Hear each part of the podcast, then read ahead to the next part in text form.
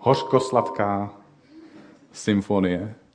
A tohle byla taková opravdová člověka, někoho, kdo si asi bude říkat něco jista. Přednedávnem udělala Křesťanská akademie mladých eh, průzkum mezi studentama na školách a zjistili, že v České republice v Ježíše Krista jako božího syna a spasitele věří 21% lidí. 23% lidí to nezajímá a 56% lidí mají ostatní odpovědi. Takže v České republice je přibližně polovina lidí, kteří věří, že něco je. Neví, co to je, nebo kdo to je. Následujících několik týdnů budeme mluvit na téma hostič, to je znamená v zajetí. A jsou emoce a stavy v mysli, kdy, který mají velkou poutací sílu, takže tě dokážou vlastně svázat ruce, svázat tvůj život a dokážou nás skutečně držet v zajetí. A když je někdo v zajetí, tak je v opravdu zvláštní situaci. Obvykle nemůže jít tam, kam by chtěl, nemůže dělat to, co by chtěl, protože může dělat jen to, co mu dovolí ti, kteří ho zajali. Může dělat jenom to, co mu oni umožní. A také nemůže rozvíjet vztahy s dalšími lidmi. Nemůže rozvíjet svůj, svoji budoucnost, nemůže pro ní nic udělat. A být zajetí tedy znamená ztrátu svobody. Ztrácíme naše vztahy, naše současná situace i budoucnost jsou omozené a ohrožené. A dnešní téma je v zajetí hořkosti. Možná si už někdy porožil nějakou hořkost. Možná ji prožíváš právě teď, nebo se ti něco stalo tenhle týden. Ale určitě je jistý, že někdy v životě se dostaneš do situace, která bude hořká a ty ji budeš muset projít nebo překonat. Hořkost není jenom nějaká událost.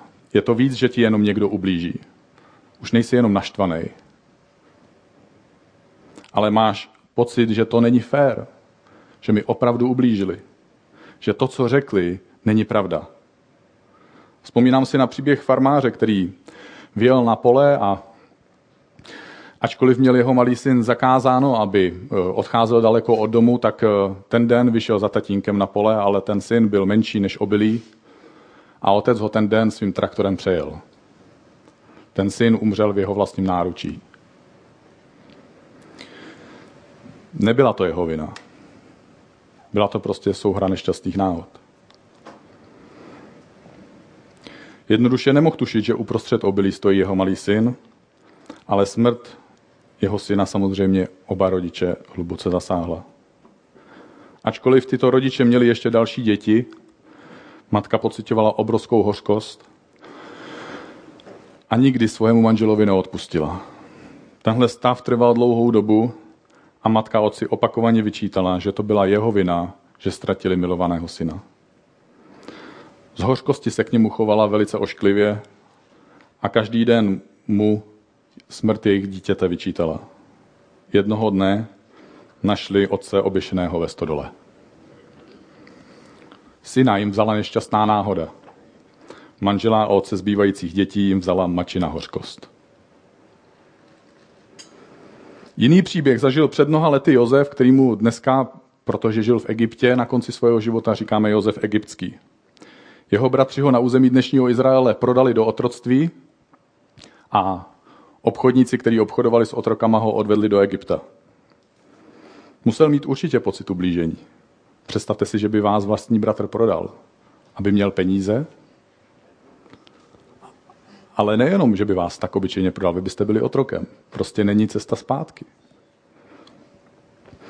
V každém případě eh, Josef se dostal do, jako otrok do domu Putifara, což byl tehdejší generál egyptské armády a byl to jeden z nejmocnějších mužů v Egyptě. A ať už Josef cítil cokoliv, tak se dokázal v téhle situaci vypracovat na člověka, který ovládal veškerý majetek, který Putifar měl. Putifar si všiml, že v Josefově životě fungují nějaké principy a že mu může nejenom svěřit svůj majetek, ale že Josef kromě toho, že se mu dá věřit, takže je schopný a dokáže takový majetek rozmnožit. Takže za ty roky mezi Putifarem a Josefem musel vzniknout silný vztah důvěry, kdy Putifar důvěřoval Josefovi a vkládal svůj majetek a veškerý svoje obchodování do jeho rukou. A tak jednou, když Putifar odjel ze svého domu, znovu svěřil Josefovi všechno, co měl, aby to ovládal a řídil to. Putifar měl samozřejmě manželku. A to byl Josefův problém. Když byl Putifar plyč, sváděla Putifarova manželka Josefa do postele. Prostě se s ním chtěla pomilovat. Josef však měl pevný charakter a snažil se tomu vyhnout, ale jednou byli spolu sami v místnosti bez přítomnosti dalších svědků. Z toho se můžeme taky poučit. Putiforova manželka se svůdně dotýkala Josefova těla, tiskla se k němu, nastavovala své rty a přivírala oči. Šeptala mu do ucha. Jen pojď, neboj se. Chytla ho za plášť a táhla ho k sobě. Josef se snažil vyvlíknout, zabral. A zjistil, že to už nebude tak snadné. Ona začala křičet, na chodbě se začaly, začaly ozývat kroky a vteřiny ubíhaly jako splašený kůň a už to nešlo nějak zastavit. Josef se vyvlíknul ze svého pláště, který zůstal v rukou ječící ženy volající o pomoc. Za okamžik už nahého Josefa chytili stráže na chodbách Putifarova paláce. Byl obviněný a Putifarem odsouzený na doživotí. Samozřejmě. Josef musel opravdu cítit hořkost. Takováhle situace se nestává každému z nás, že? Těžko si snažím představit, jak bych takovou situaci dokázal překonat já. Ale nějakým způsobem to Josef dokázal. A když byl v budoucnu znovu povýšený a stal se skutečným správcem celého Egypta, stal se nejmocnějším mužem a spor- večeřel spolu s faraonem a vedle něj seděl Putifar a jeho manželka, tak to dokázal, aniž by měl pocit, že jim potřebuje ublížit nebo se jim nějak pomstit. Dokonce dokázal odpustit svým bratrům a nejenom to. Pozval je do Egypta, kde pro ně v době hladu zajistil půdu a jídlo. A až do konce svého života nad svojima bratrama a jejich rodinama držel ochranou ruku. Vždycky, když se ti stane něco nespravedlivého, je na tobě, jak se k tomu postavíš, co s tím uděláš a jak se s tím vyrovnáš. Můžeme si přečíst jednu větu z knihy Židům. Dávejte pozor, aby se někdo nepřipravil o boží milost a aby se nerozbujel nějaký kořen hořkosti, který by nakazil a poškodil mnohé. Jedna věc totiž je, když nám někdo ublíží a my máme pocit hořkosti, a druhá věc je, když si necháme tenhle pocit hořkosti v sobě. Autor knihy Židům nás varuje a říká, dávejte si pozor. Autor této věty měl pocit, že je možné připravit sám sebe o boží milost. Jak to, že když si držím hořkost, můžu přijít o boží milost? Hořkost je totiž jako rostlina. Vyklíčí z jednoho zrnka. A tomu zrnku se říká neodpuštění.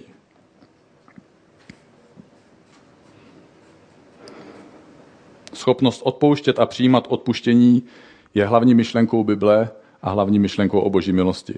Boží milost je, že je nám odpuštěno. Boží milost je, že lidem kolem tebe je odpuštěno. Ale dokážeš i ty sám odpustit sobě? Můžeš ty odpustit lidem, kteří ti ublížili? Dokážeš odpustit životu, okolnostem nebo Bohu? Tam, kde je nedostatek odpuštění, tam převládá hořkost. Všimli jste si někdy, jak rozhořčení lidé udělají rozhořčené činy nebo řeknou nějaký rozhořčený slova?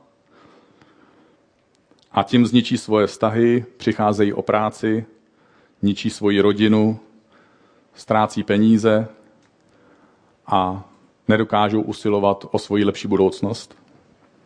Modlíte se taky někdy modlitbu Otčenáš, odpust mi naše, moje viny, jako já odpouštím svým vyníkům. Pojďme si pustit následující video.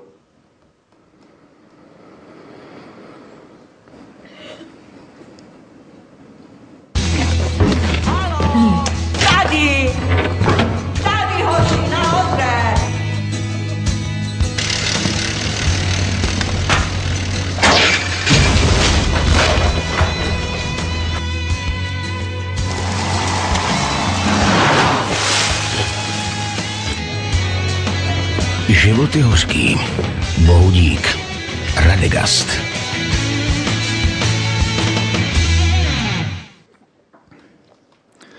Ačkoliv u některých potravin nebo nápojů může být příchuť hořkosti atraktivní a třeba i příjemná v běžném životě a ve vztazích, nikdo, o hořkost, nikdo z nás o hořkost nežádá, že? Kdo bych měl mít třeba hořkou vzpomínku na svoje rodiče?